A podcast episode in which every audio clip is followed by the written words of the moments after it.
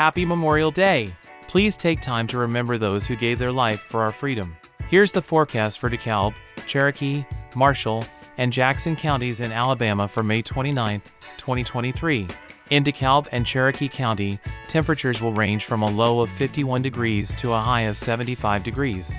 The chance of rain is minimal at 3%, with no significant rainfall expected. Thunderstorm chances range from 0% to 10%. The sky will display scattered clouds to partly cloudy conditions.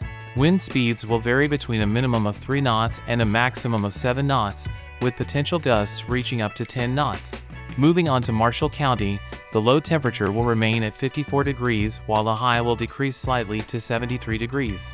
The chance for rain rises slightly to 6%, but there is still no significant rainfall expected. Thunderstorm chances range from 1% to 10%.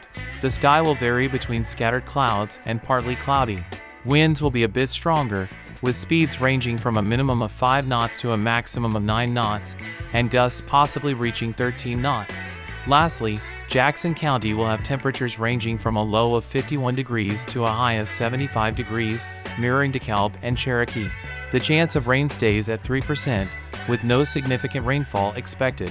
Thunderstorm chances range from 0% to 10%. Expect to see some clouds to partly cloudy skies. Wind speeds will range from 3 knots to 7 knots, with gusts up to 10 knots. Remember to subscribe to the podcast and visit neilweather.com to stay current with all weather information for the Northeast Alabama area, including live radar.